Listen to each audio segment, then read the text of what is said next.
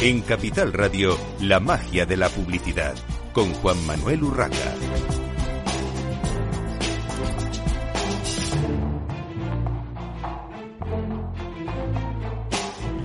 Bienvenidos un viernes más a la magia de la publicidad en Capital Radio. Hoy, antes de empezar el programa, tengo que eh, recordar o, anunciar que la semana que viene tenemos un programa especial del sector de electrónica de consumo con 11 directores de marketing y marca de todas las empresas que son relevantes en el sector. Eh, absolutamente todas. Así que, bueno, les invito a que ese viernes 25 de noviembre eh, escuchen Capital Radio, la magia de la publicidad, porque va a ser un programa muy, muy interesante. Eh, sin más dilación, tenemos con nosotros en este estudio de directo de Capital Radio a Julieta Berenice de Laurentis. Bienvenida, Julieta. Correcto. Ella es responsable de marketing en Kraft Heinz España, eh, que entre otras eh, marcas, ahora nos contará, es propietaria de, de Orlando, marca de la que vamos a, marca centenaria de la que vamos a, hablar. Julieta, cuéntanos un poco sobre el grupo que es eh, Kraft Heinz y qué otras marcas y productos comercializáis, además de Orlando, que luego hablaremos. Hablaremos, sí. Bueno, primero, gracias por la invitación, Juan Manuel. Muy contenta de poder compartir un poco del centenario, pero también un poco más acerca de Kraft Heinz. Em, a partir de 1988, eh, Orlando empieza a formar parte de Kraft Heinz, que es una gran compañía a nivel internacional, está en más de 40 países y tiene 140 años, ¿no? Dentro de, su propósito como, como en el área de alimentación, la búsqueda es poder hacer una vida más deliciosa. ¿sí? Esa es un poco la premisa que tenemos desde, desde Kraft Heinz. Y puntualmente, a nivel marcas, eh, se imaginarán que eh, tiene desde Heinz, que es eh, el ketchup muy, muy famoso a nivel internacional, pero también otras marcas como Kraft, como obviamente Filadelfia, que es un, queso también súper reconocido, y muchísimas más em, eh, que, realmente están dentro de la cena y la nevera de, muchas personas. Así que sí, es, es una marca que, que tiene una capacidad de poder desarrollar innovación constante y obviamente estar eh, participando dentro de la vida de la gente, que es uno de los puntos que, más nos importa, ¿no? De vuelta, haciendo la vida más deliciosa con, nuestros alimentos. Importante, eh, la verdad es que tiene que ser un gusto ser eh, responsable de marketing de un grupo de alimentación cuando es tan importante para todos. Julita, cuéntanos el nacimiento de la compañía y la marca Orlando, que ahora cumple 100 años, y algunos hitos de ese relevantes de ese centenar de, años, que se dice pronto, para una compañía. Exacto. No todas las marcas cumplen 100 años, ¿no? Es, es muy, muy lindo poder estar acá para poder compartir con ustedes un poco de la historia de Orlando, que se remonta hace 100 años, 1922, cuando eh, en San Sebastián empieza la compañía a desarrollar conservas de pescado para exportación e importación. Así es como comienza Orlando. Luego esa, esa fábrica se muda de San Sebastián a Alfaro y a partir de 1968 es que se origina la primera receta, que es la que hoy tenemos en, todo, el, en todo el país para poder disfrutar, que es la receta de tomate frito Orlando, eh, que bueno, obviamente viene a resolver eh, esas dos horas de, de estar eh, desarrollando el sofrito con las cebollas, ajo y obviamente el exquisito tomate que tenemos en, en toda España, que obviamente el, el, tomate que nosotros cultivamos es el que después está en la mesa de todos los españoles. Entonces, un poco esa es la historia, ¿no? Después de ese hito tan importante de 1968, empezamos a desarrollar muchísimos productos para poder dar respuesta a consumidores, como por ejemplo eh, nuestra propuesta 00, que tiene una, obviamente, eh, sin azúcares y sin sales, o sea que es un producto que realmente eh, aporta a una, a una nutrición también más, más balanceada. Después tenemos resta casera, artesano y las últimas innovaciones que se lanzaron en 2021, sí, 2021, eh, que fue Creaciones, ¿sí? que era una propuesta de poder elevar aún más las comidas eh, y que en solo 25 minutos podíamos desarrollar recetas increíbles con sabores eh, ya sea suave, con, con, una propuesta también de, de, un sabor un poquito más suave, pero con, con con distintos ingredientes que podían elevar esa comida suave, eh, dulce y una propuesta también que era un poquito más especiada. Así que esos fueron como los distintos hitos y obviamente, ¿por qué estamos acá? Porque creamos una tarta que muchos imaginarán que es algo extraño, pero la primera tarta de tomate frito.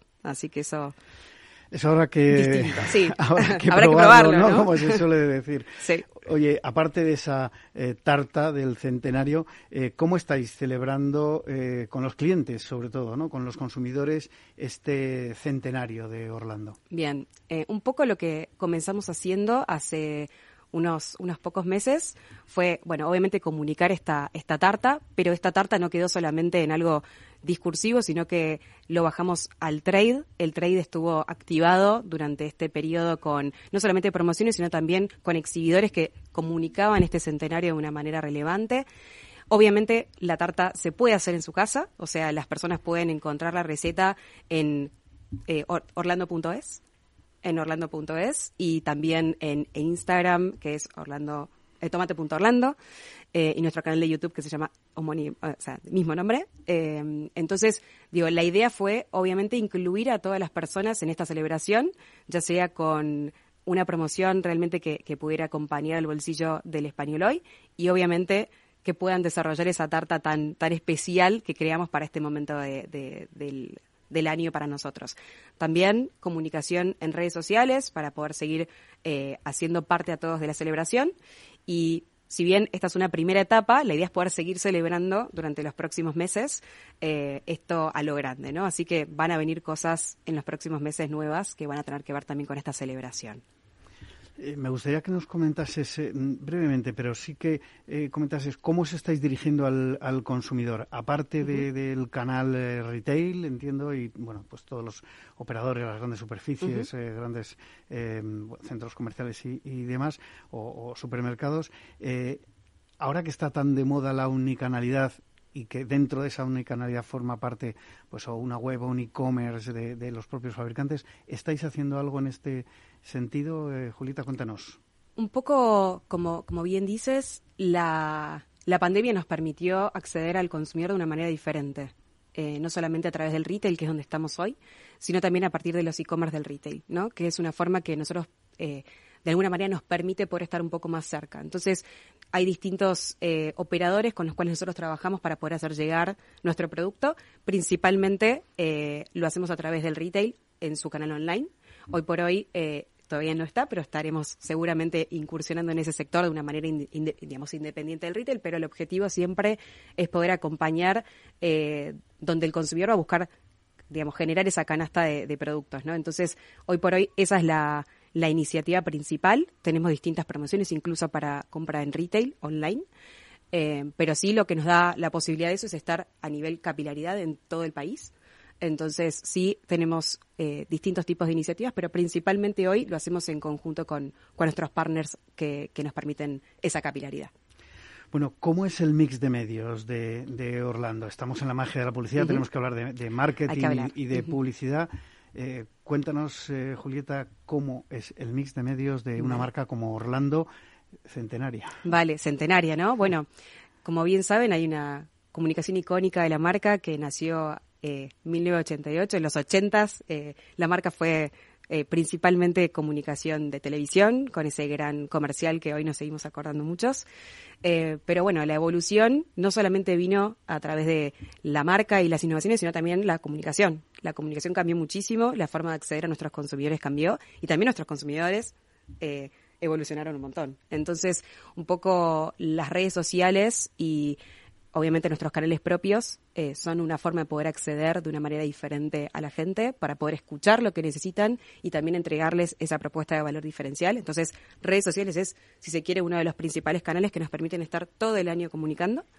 Obviamente televisión es una herramienta que nos permite poder acceder de una manera mucho más rápida a, a la gente por una cuestión lógica que es la penetración que hoy tiene dentro del mercado de, de- puntualmente de medios. Entonces, creo que lo que lo que nos permite tener este equilibrio entre eh, above the line y below the line es poder entregar una propuesta relevante a nivel total país, pero también tener una comunicación mucho más segmentada a través de redes. Ahora entramos, si te sí, parece, un vale. poco en, en la parte de redes, porque antes te quería preguntar Sí. qué estáis haciendo para llegar a las nuevas generaciones. Hablabas de ese, de ese spot eh, eh, legendario ya, ¿no? Sí. Eh, pero, ¿qué hacéis para mm, entrar en contacto con ese mm, potencial consumidor, con ese nuevo consumidor, esas generaciones que no han vivido el aquí hay tomate, porque evidentemente, bueno, no sé si habías nacido cuando, cuando se lanzó ese spot. Había justo nacido, así que sí. Pero, pero bueno, pues a mí está en mi, está en mi memoria, eh, digamos, eh, sonora sobre todo, ¿no? Eh, auditiva de un, un spot pues eso, legendario. Sí, icónico, ¿no? Que, que, creo que es algo que, que no va a irse nunca de la, de la, de la herencia de la marca.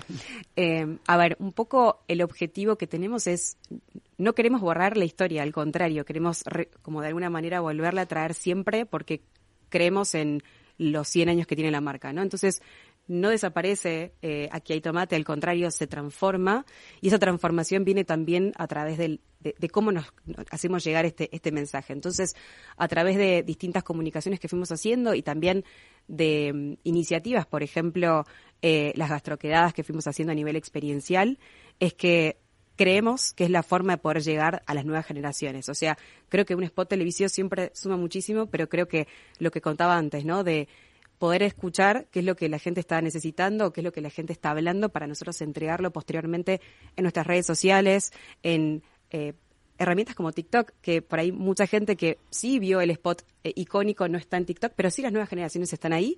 Entonces, ¿cómo podemos transformar eh, una comunicación para poder llevarla a los distintos a las distintas plataformas es la forma en la cual hoy nos nos focalizamos para poder llegar a estos consumidores nuevos, ¿no?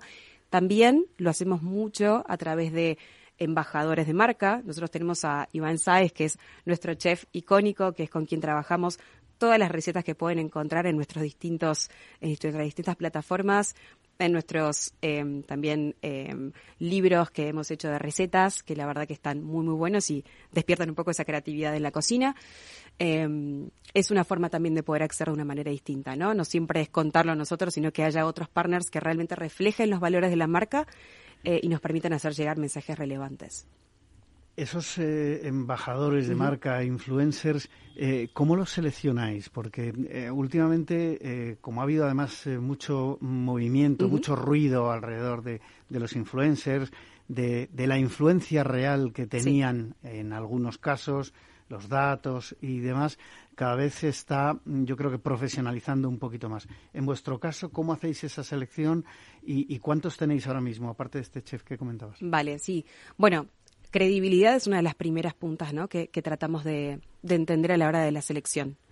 Eh, y la credibilidad se puede basar obviamente en datos, pero también en sensibilidad cualitativa. Cuando uno revisa un poco las redes sociales de las personas que se van a elegir, Em, no solo miramos el engagement y el número, sino cómo es ese engagement, ¿no? Cómo es la escucha activa. Nosotros decimos siempre el social listening, qué es lo que la gente dice alrededor de estas personas. Entonces, más allá de lo que viene por parte de nuestra agencia de medios, también hacemos un double check sobre cuáles son esos tópicos que a la gente le, resultan relevantes de estas personas. Entonces, esa es un poco la forma en la cual nosotros orientamos la búsqueda.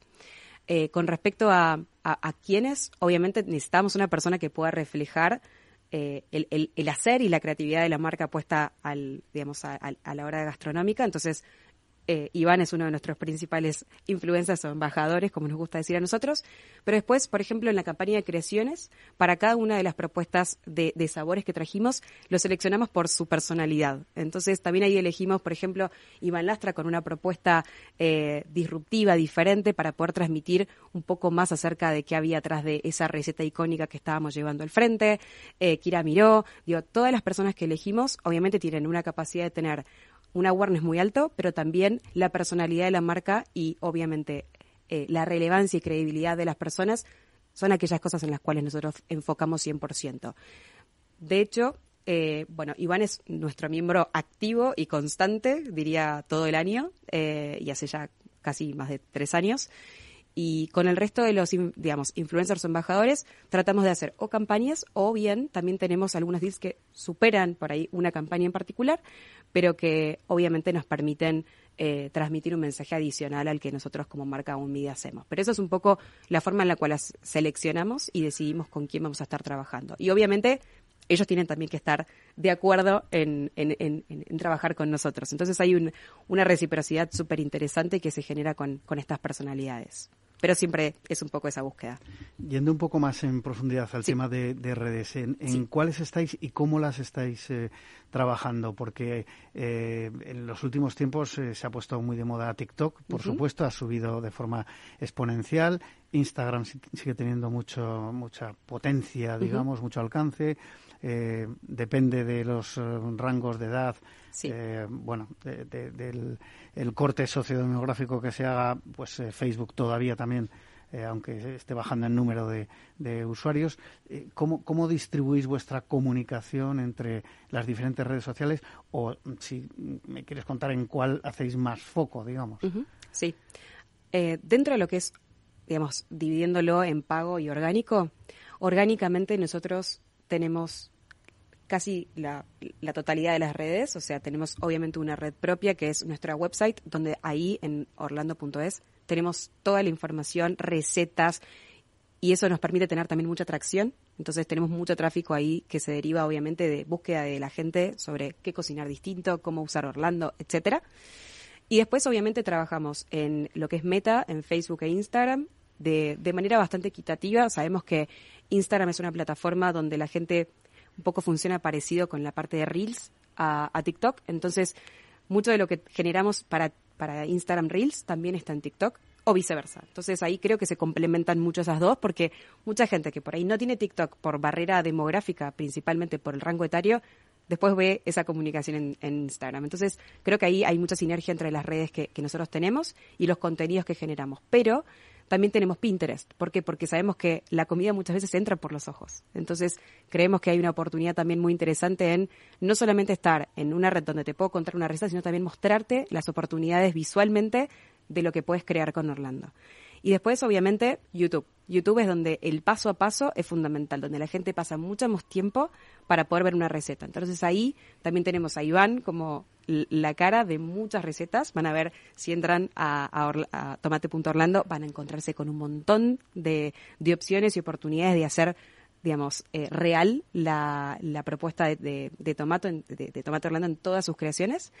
Entonces, digo, esa es un poco la, la división. Y obviamente eh, todo lo que hacemos necesita un boost adicional, entonces decidimos en función del presupuesto que tenemos cuáles son esas comunicaciones que vamos a focalizar y potenciar, pero en líneas generales esa es nuestra, nuestra decisión a la hora de poder llegar al consumidor con, con, con Y obviamente tenemos Twitter, pero Twitter, eh, hoy con Elon Musk, con todas las decisiones que está tomando, también ahí hay algo que, que, bueno, es interesante para nosotros, pero no quería abrir no vamos a meternos ahí. Porque yo creo que, bueno, además cada uno aquí puede tener sus, opiniones. Y a nivel de marca entiendo que, es delicado, e, es un terreno complicado ahora mismo. Eh, es verdad que hay marcas que han dejado, de trabajar con esa red por, por estas razones eh, bastante obvias. Em, en esta época en la que los patrocinios de eventos culinarios eh, bueno están más que de, moda, eh, ¿hacéis algo en este sentido? ¿Tenéis planificado algo así eh, con Orlando? Tenemos en, nuestro, en nuestra herencia distintos tipos de experiencias que comenzaron virtualmente con la pandemia, ¿no? tuvimos una maratón de 24 horas de más de 100, más de 26 recetas en mil minutos que hoy por hoy está colgado en nuestras redes de, de YouTube y ahí comenzamos a entender que la gente estaba abierta a poder no solamente probar, cocinar nuevas, nuevas recetas, sino también vivirla. Entonces, posteriormente se ejecutaron, una vez que se abrió un poco la posibilidad de vivir una experiencia física, las gastroquedadas. Entonces, mucho de lo que empezamos a hacer, eso fue dirigido con Iván y eran recetas en 25 minutos que había 25 personas ejecutándolas, así que muy interesante. Eh, pero el objetivo ahí siempre fue empezar a ver y y percibir qué era lo que la gente necesitaba a la hora de poder ejecutar una receta y demás. Entonces sí se vienen cosas para el futuro, pero creo que el background que venimos construyendo tiene mucho que ver con la experiencia. Yo soy bastante fanática de el momento de, de consumo, del momento de preparación de esa receta entonces queremos ser parte también de ese momento. Entonces sí creo que el patrocinio es importante, pero también es muy bueno poder eh, seguir como conectando más allá de lo experiencial, que siempre obviamente requiere tiempo, desarrollo y presupuesto. El, poder estar constantemente presentes a nivel digital también. Entonces, sí va a venir, eh, probablemente para 2023, que ya estamos terminando el año, eh, pero, pero bueno, sí, sí hay en el haber de la marca mucha iniciativa relacionada con la experiencia y el poder transmitir palpablemente eh, la forma de utilizar nuestro, eh, nuestro tomate frito de, en todas las recetas. cambiando un poco de tema, Julieta, ¿qué supone Orlando en el conjunto del negocio del grupo Kraft Heinz en, en España? Vale, a ver, esto es súper importante. Nueve de cada diez hogares tiene tomate frito en su alacena, en su nevera, etcétera. Entonces, eso para, imagínense, para el tamaño de Kraft Heinz supone algo enorme. Es muy grande eh, también el, caudal de, consumo que hay, 11 kilos eh, per cápita mensualmente. Entonces, el tamaño de, de digamos, de la participación dentro de Kraft Heinz en España es enorme. Em, y obviamente el objetivo es seguir acompañando ese peso y ese crecimiento que queremos seguir logrando a través de distintas iniciativas. Por eso es que ven que la marca constantemente está trayendo innovaciones. Creemos que todavía hay un potencial muy grande para seguir haciendo crecer dentro del país este, este producto que es insignia. Entonces, sí, eh, el, el, producto es eh, algo fundamental y por eso es que también creemos que ese centenario es tan importante para nosotros. Nos quedan dos minutos eh, nada más, eh, Julita. ¿Tenéis planificadas eh, nuevas campañas de televisión? ¿Volveremos a escuchar ese icónico Aquí hay tomate? Lo vamos a escuchar, lo vamos a, vamos a escuchar cosas nuevas, eso definitivamente. Sí tenemos una planificación súper interesante para 2023. Em, de hecho, como adelanté previamente, nuestro centenario es una excusa de comunicación que no se limita a la tarta que hicimos de tomate frito.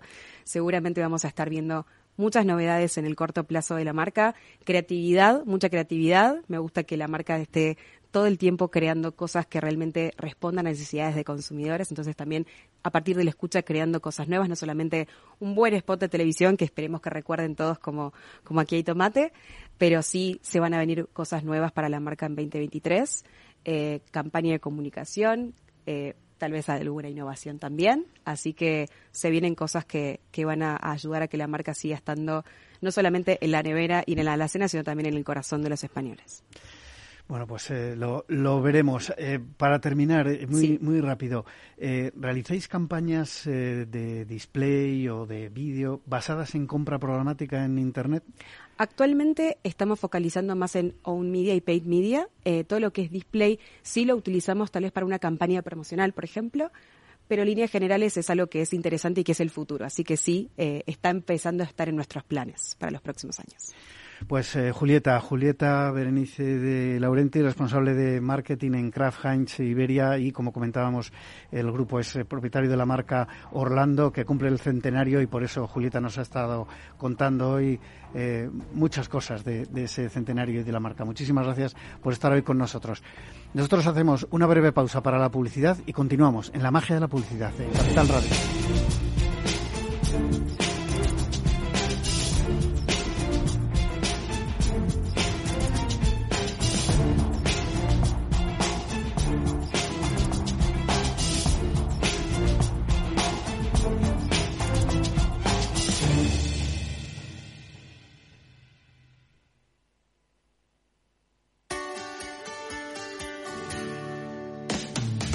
¿Te imaginas un programa de radio donde el talento es protagonista? Lo tienes en Capital Radio, Humanos en la Oficina, el programa más humano y divertido creado por el galardonado speaker internacional Miguel Ángel Pérez Laguna, todos los viernes a la una de la tarde.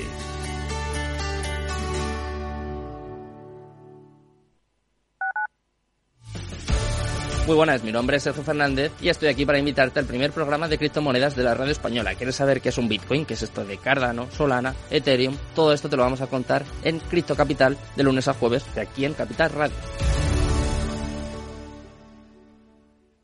En la Comunidad de Madrid apostamos por un modelo energético más limpio y sostenible. Por eso ponemos en marcha el Plan Renove 2022 de calderas y calentadores individuales, para aumentar la eficiencia y reducir el consumo. Infórmate y recibe ayudas de hasta 350 euros para la sustitución de tu antigua caldera. Con este gesto, ahorras energía y proteges el medio ambiente. Comunidad de Madrid. Gráficas Naciones. Más de 50 años de experiencia en el sector de las artes gráficas. Apostamos por la última tecnología tanto en impresión offset como en digital y gran formato Realizamos todo tipo de impresión, tarjetas de visita, folletos, libros, vinilos, decoración y montaje de stands. Más información en el 91 629 2145 o en gráficasnaciones.es.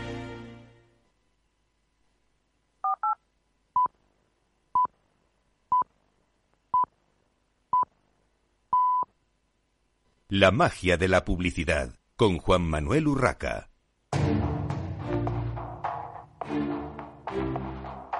Thank you.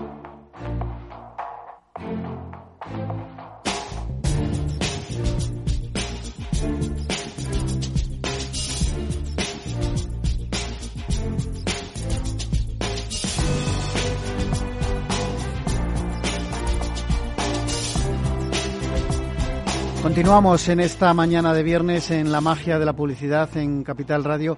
Ahora con Víctor Conde, director general de la Asociación de Marketing de España. Bienvenido, Víctor. Eh, muy buenos días y muchas gracias una vez más, Juan Manuel. Bueno, Víctor, hace pocos días eh, presentó la asociación eh, los Premios Nacionales de Marketing en su decimoquinta edición. Eh, que no que no es poco. Ya va siendo ya va siendo una edad, ya va siendo una edad. A, mí me parece que fue antes de ayer cuando se celebró la décima, que es un poco eh, ya mm. primer primer hito, digamos, Y, ya vamos a por la quince. Mm. Bueno, cuéntanos un poco sobre esa sobre esa presentación eh, y, si tenéis ya datos concretos de lugar, fecha de, de celebración, dónde será pues esa eh, icónica ya eh, gala de entrega de premios de, los premios nacionales de marketing que para el sector es eh, un hito importante cada año. Sí, bueno, ya tenemos el otro día lo que hicimos fue la presentación ya de, de esta nueva edición, de la decimoquinta. Y hicimos ya, se abrió el registro de candidaturas, que estará abierto hasta el 23 de enero las candidaturas eh, son, o las categorías que tenemos son las mismas del año pasado, es decir, son seis categorías de marca, eh, de marca empresa, que es marca, es innovación, es eh, marketing social, son pymes y startup y pymes, es patrocinio y y me estoy dejando una que me acordaré ahora enseguidita. y que yo no me acuerdo tampoco. Bueno, no pasa nada, pero son seis, de, son seis de marca, ahora me acordaré. Y luego son tres eh, de tipo personal, que son el mejor eh, director de marketing, el mejor equipo de marketing, que esta sí que fue una categoría nueva del año pasado y que se consolida ya este año, y la tercera, que es la de el líder empresarial, eh, impulsor del marketing en su organización y luego como colofón final el Gran Premio de Marketing. Yo creo que la incorporación de, esa categoría, ese premio al, al equipo de, marketing fue muy importante, ya lo, ya lo comentamos en esta eh, pasada eh, decimocuarta edición. Y, internacionalización, perdona que te interrumpa, internacionalización. a la sexta que, me faltaba. No, pero continuando con el tema de, equipo, yo creo que, que siempre se ha personalizado mucho por lógica también en, en, los directores de marketing, en, la figura, digamos, eh, que, que, es la más relevante en cuanto a visibilidad dentro de los equipos de, de marketing de las compañías, de las marcas, de los anunciantes, pero que, eh, quien más, quien menos, eh, tiene un gran equipo detrás, cada vez más profesionalizado, que yo creo que esto eh, me gusta decirlo también porque eh, con la evolución del marketing en los últimos años, y no solo por el digital, la profesionalización yo creo que ha sido muy importante y coincidirás conmigo, Víctor, que es que yo creo que había que darles ese, Sin duda, sin duda. Eh, yo, creo, yo creo que era algo, bueno, pues que las cosas al final llegan cuando tienen que llegar y probablemente, pues a lo mejor lo podíamos haber hecho antes. Bueno, lo empezamos el año pasado y nunca es tarde si la dicha es buena y lo importante es que se consolida y que yo creo que generó mucha satisfacción y mucha expectación esa nueva categoría, sí. Eh, vamos a repasar, si te parece, lo de las fechas relevantes. ¿Qué fechas hay más relevantes en cuanto a presentación de candidaturas eh, y, fechas, eh, si hay previsto ya de, primeras reuniones de jurado, etcétera? Mira, yo te diría que la primera, la primera reunión, que es más de tipo interno, la celebramos el día 1 de diciembre, donde juntamos a todos los miembros del jurado de este año. ¿Eh? Entonces ahí ese día 1 de diciembre presentaremos finalmente el jurado. El otro día, cuando hicimos la presentación, solo dimos a conocer el presidente. ¿Quién va a ser el presidente? Que es José Luis Saiz, que es el CEO de Bimbo, del grupo Bimbo y el resto de eh, miembros del, jurado pues lo daremos a conocer el día 1. Y el día 23 de enero se cierra el registro de eh, candidaturas. Y a partir de ahí, pues bueno, se inicia todo el proceso de, de, criba y de, y de selección con lista corta, lista larga. Eh, la, para, para, confeccionar, perdona, lista larga, lista corta. Para confeccionar la lista larga, eh, en función de las mm, candidaturas que recibamos, eh, las distribuiremos por grupos dentro del jurado para que cada grupo pues atienda un par de, categorías y construya esa lista larga que son los 15 seleccionados dentro de una categoría. En la siguiente etapa eh, nos vamos ya a lista corta. Entonces ya todos los miembros del jurado votarán todas las candidaturas de la lista larga para reducirlo a los cinco finalistas de cada categoría.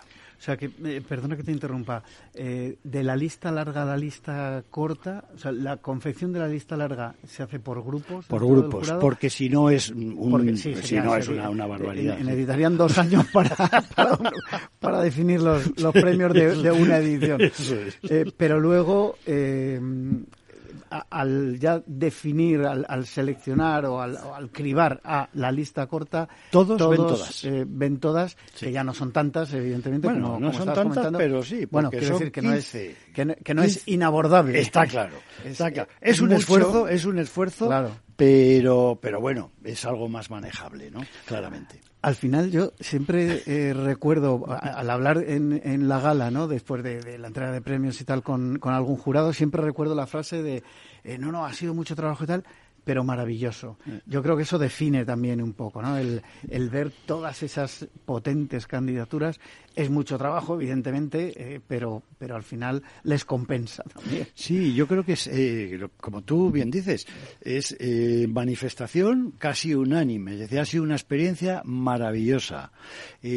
han, todos dicen haber aprendido, que la experiencia les ha servido, que han contrastado sus puntos de vista con otros puntos de vista. Sabes que en el jurado intentamos componerlo con directores de marketing de una de, una trayectoria sólida, pero de diferentes sectores, que también eso es muy importante, porque eh, yo creo que la riqueza que puede aportar un sector frente a la visión que a lo mejor puede ser más, eh, más focalizada en otro sector, pues yo creo que eso enriquece mucho. Sí, porque yo creo que desde fuera a veces se piensa mucho en el gran consumo, porque claro, pues eh, las marcas de alimentación, como teníamos ahora a la directora de marketing de, de Kraft Heinz y del grupo Orlando, que es centenario ahora, eh, están muy muy visibles eh, con los spots de televisión, con exterior, con, con todo, pero luego hay sectores en los que también se hacen cosas muy interesantes y, todo complementa. Está claro, sí, sí. Bueno, lugar y fecha de celebración de la gala. Entonces, luego, luego sí, ya ah, bueno, perdóname, no, las fechas, sí. Eh, te, cuento, ya luego, cuando ya tenemos esa lista corta, entonces ya hay una reunión eh, del presencial física de todos los miembros del jurado en la que eh, sale el fallo del jurado. Es decir, sobre esos finalistas ya se votan los eh, primero, tercer, eh, segundo y tercer premio de las categorías de las seis categorías de marca empresa y el ganador de las categorías individuales. Ya sabe, ya lo, digo siempre, en las categorías individuales no hay primero, segundo y tercero y tampoco se hacen públicas las listas largas y cortas porque estamos hablando de personas y entonces nos parece, bueno, pues de, más respeto el que sigan todo el procedimiento exactamente igual que las categorías de marca, pero que no se hacen público. Entonces eso esa reunión será el 30 de mayo y es una sesión ardua pero muy divertida, muy eh, muy constructiva de todo el jurado para realmente llegar al fallo final, que solo se da a conocer en la gala. Y la gala será el 22 de junio y repetimos espacio ya por eh, me parece que ya es por quinto año eh, en eh, Uzalacaín la finca Sí, ya cuatro o cinco ediciones. Ya va a ser la quinta, edición. va a ser la quinta edición, sí. porque fue una prepandemia, dos con plena pandemia, la de este año que ha sido en junio ya recuperando el formato tradicional, o sea, ya van cuatro y ya esta será la quinta. será la quinta. Mm. Muy bien. Bueno, eh, nos has dado ya lugar, fecha de, celebración. Eh, ¿Alguna novedad eh, con respecto a, las categorías? no, va a ser, o sea, ya están cerradas. Son, sí, las categorías. cuando hemos dado a conocer el día, el, 25 de octubre pasado, hemos, hemos dado ya a, conocer la convocatoria de este año. Se, ha se han publicado las bases de los premios con la definición concreta de las categorías, lo que incorporan. Eh, se, han, se han abierto también en nuestra página web los formularios de registro para facilitar un poco la, labor. Y luego, bueno, pues eh, una vez que se cierra el, registro, eh, empieza una labor ardua por parte de la asociación y en la que colabora también Atrevia como Secretaría Técnica para elaborar todas las candidaturas en, un formato eh, en un formato único de eh, estrategia, objetivos, resultados, etcétera, etcétera, para que de alguna manera el jurado tenga siempre el mismo formato para analizar cada candidatura, aunque luego tenga dentro de ese formato enlaces a mm, posibles piezas o a la web, etcétera, cuando la cosa se eh, conviene que lo vean también. Hmm. Por ir terminando, eh, Víctor, ¿qué otras actividades tiene previstas en las próximas eh, semanas la, asociación? Que, está que no para. También ha empezado el curso bueno, potente.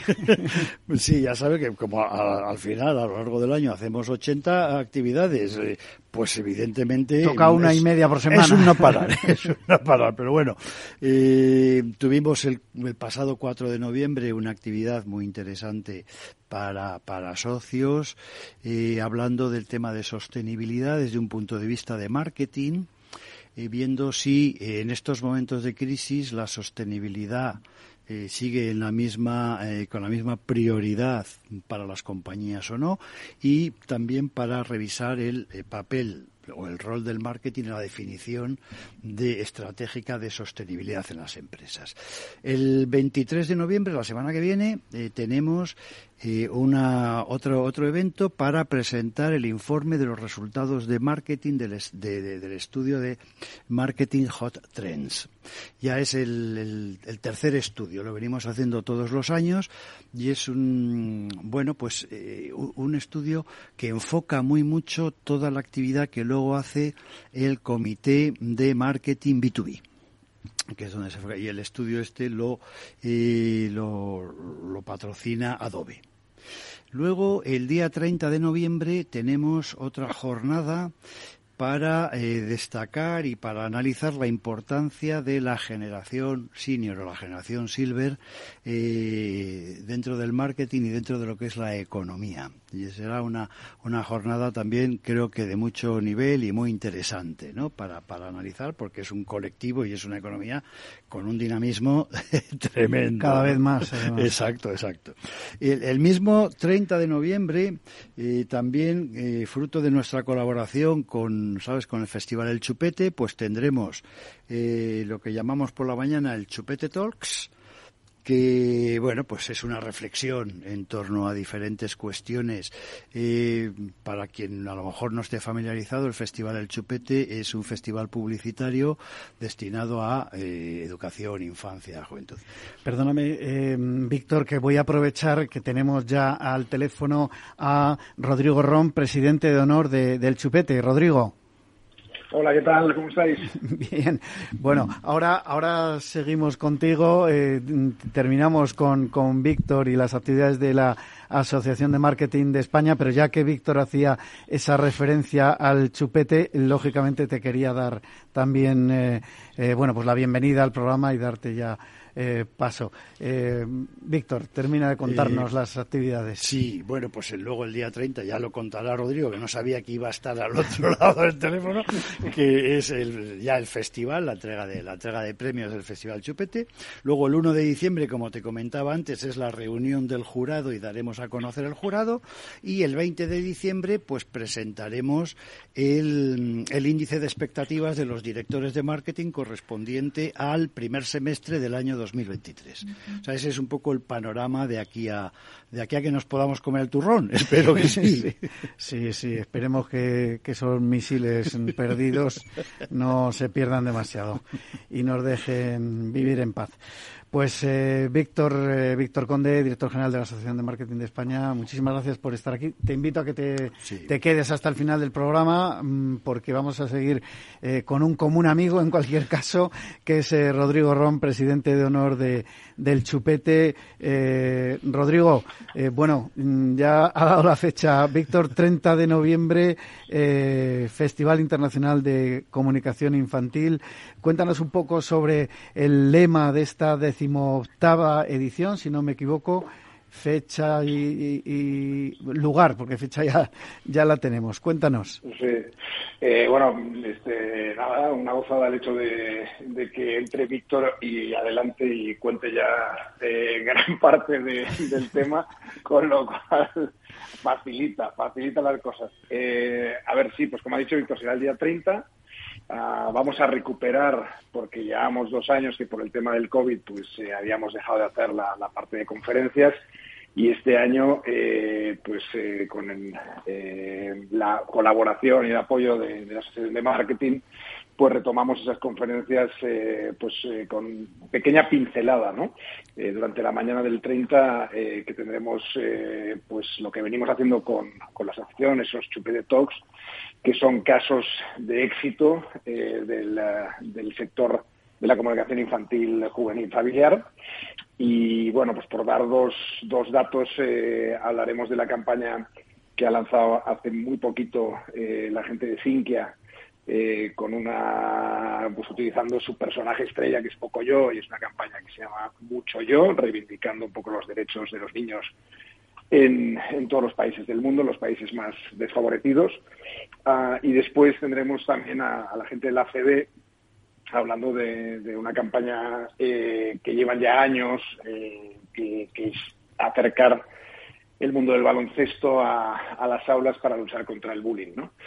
Eh, eso lo tendremos por la mañana. El espacio, tanto de las conferencias como del, como del festival, es el espacio ventas, que es un lugar eh, que si no lo conocéis, pues la verdad es que es maravilloso porque bueno reúne las condiciones como para celebrar eh, de manera muy distinta, moderna. Eh, es un espacio nada tradicional.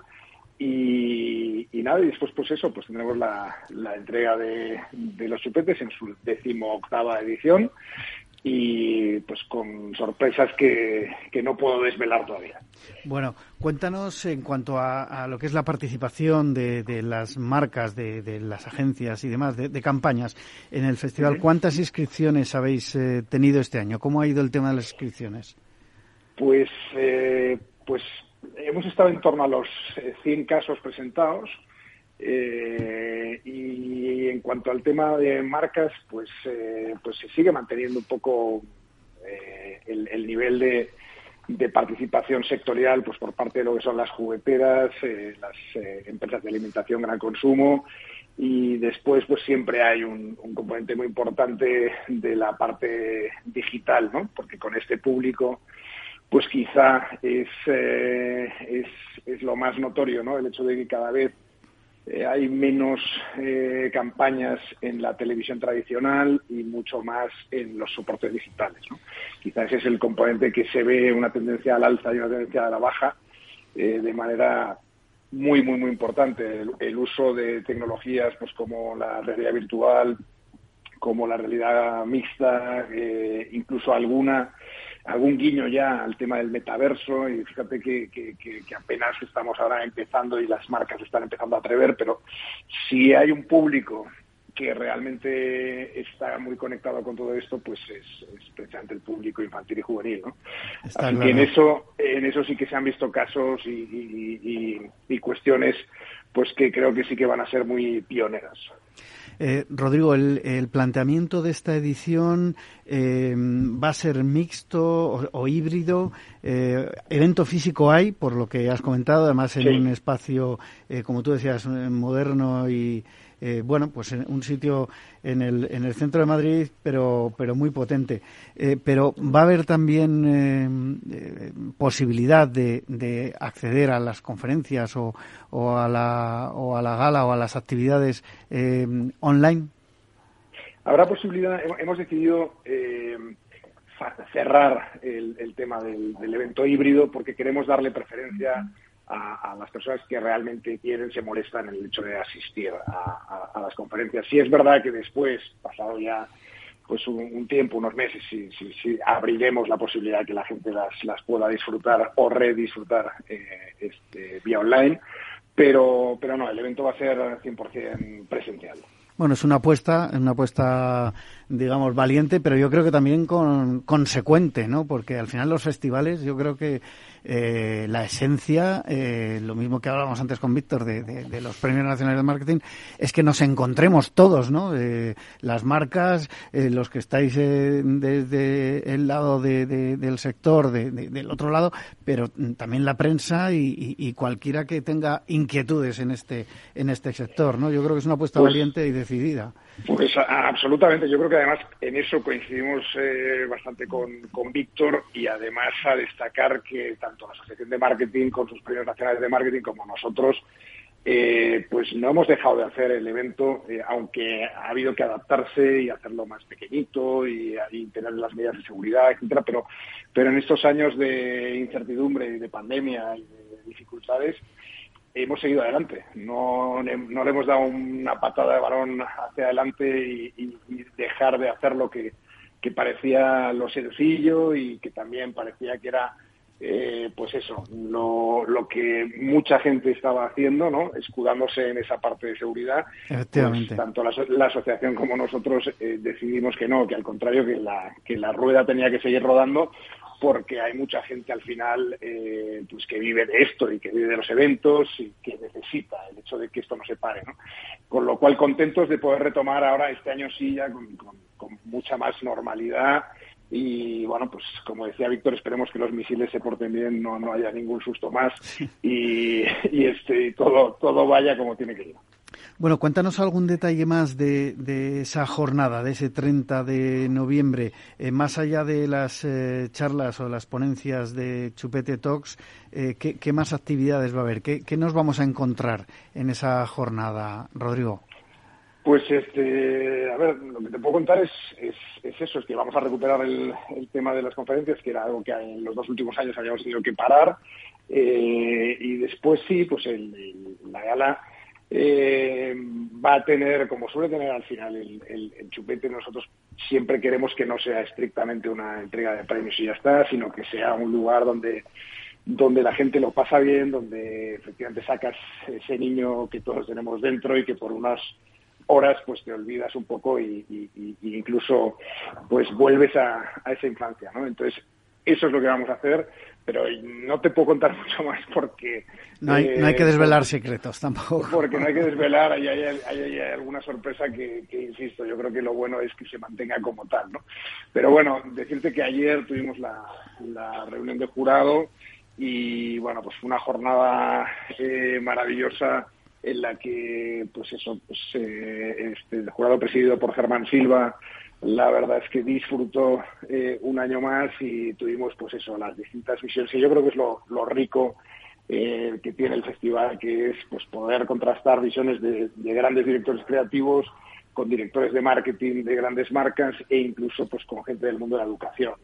Y, esas distintas visiones y esas distintas opiniones eh, arrojan al final un palmarés y un resultado pues que nos parece que es lo más acorde con, lo que busca el, festival, que al final es poner en valor la buena publicidad y los buenos trabajos de comunicación relacionadas con el mundo infantil. Rodrigo, ¿qué, ¿qué, se respiraba en cuanto a, mm, digamos, eh, expectativas o, o, cómo, cómo, veían esos directores de marketing del sector eh, la, la, situación eh, actual, eh, teniendo en cuenta toda esta incertidumbre, ¿no? Porque además eh, la mayoría son pues eh, empresas de, de, gran consumo, al final, productos de gran consumo. Eh, ¿qué, ¿qué, se respiraba? Brevemente, nos quedan dos minutos. Pues sí, no, no, no, no. Lo que tú dices, es decir, efectivamente, esa incertidumbre económica Uh, pero también yo creo que la pandemia nos ha enseñado a que tampoco tenemos que, eh, que, analizar, eh, tenemos que ser cautos, pero sí tampoco tenemos que estar analizando constantemente lo que nos va a venir, en todas cosas porque nadie era capaz de adivinar lo que nos vino cuando nos vino la pandemia, ¿no? Con lo cual, con lo cual lo que se respiraba es sí, esa cierta inquietud, pero al mismo tiempo yo creo que venimos de algo tan superiormente tan malo que, eso nos incluso nos da cierta tranquilidad a pesar de que sepamos que no estamos en la mejor de las situaciones. ¿no? Yo no sé si con eso si Víctor coincidirá conmigo o no, pero al final sí sí se respira un poco eh, esa inquietud por lo por, por la situación económica, pero no es tan dramática como otras veces. Eh, precisamente quizá porque porque venimos de algo pues que obviamente ha superado eh, pues cualquier película de ciencia ficción. Estamos ya un poco preparados, ¿no, Víctor? Bueno, sí, yo, me, yo creo que sí. Yo me remito de todas maneras a que el 20 de diciembre presentaremos el índice de expectativas que reflejará cuál es la situación para el próximo para el primer semestre del año y recordar que es un estudio que venimos haciendo hace 15 años y que además lo aproximamos muy mucho con lo que luego sucede, ¿no? Pero yo coincido Y, con, sí. con Rodrigo también en que Sin duda. yo creo que estamos como más preparados, ¿no? Para, para cualquier escenario, incluso muy complicado, porque ya este golpe que nos hemos eh, que hemos recibido eh, nos ha preparado a todos. Yo creo que hemos adquirido agilidad, ¿no? Sobre todo mucha agilidad y bueno, pues pues eh, a, a, tomar decisiones en, en, un ambiente, en un ambiente de incertidumbre cada vez más grande. ¿no?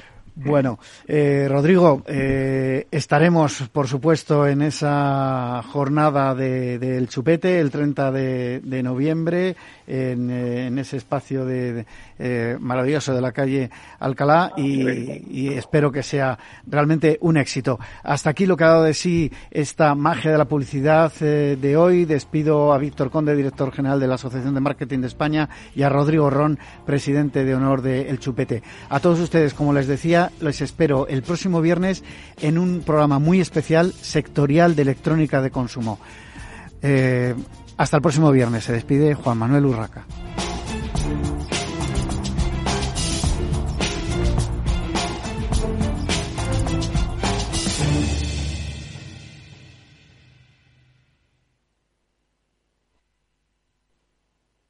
Al mal tiempo, mala helada. El cambio climático lo ha cambiado todo y los riesgos son más y más imprevistos, como las lluvias, las heladas o el pedrisco. Por eso necesitas un buen seguro agrario. Contrata tu seguro de uva de vino, ahora con 10 puntos porcentuales más de subvención. Agroseguro, trabaja sobre seguro.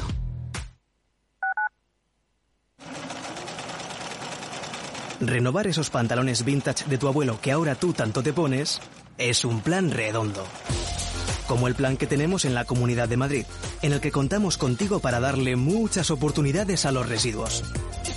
¿Te sumas a la economía circular? Comunidad de Madrid.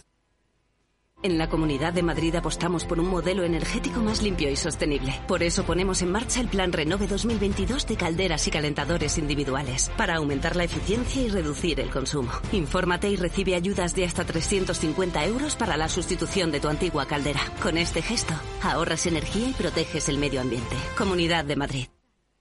Disfruta de la mejor cocina gallega en Montes de Galicia. Todo un clásico moderno en el barrio de Salamanca. Disfruta de la variada dieta láctica, de las mejores carnes y pescados tratados con respeto y transparencia y regados con una de las mejores bodegas de la zona. En grupo, en familia o en pareja, Montes de Galicia te ofrece el espacio perfecto en cada ocasión.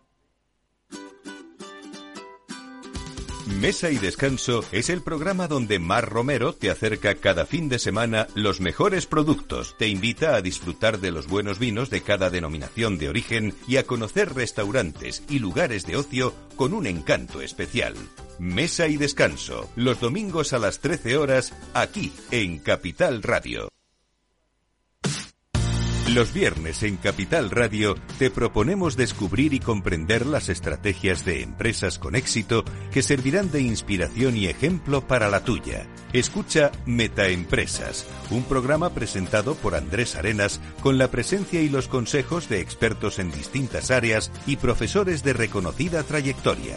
Todos los viernes a las siete y media de la tarde, Metaempresas, Capital Radio.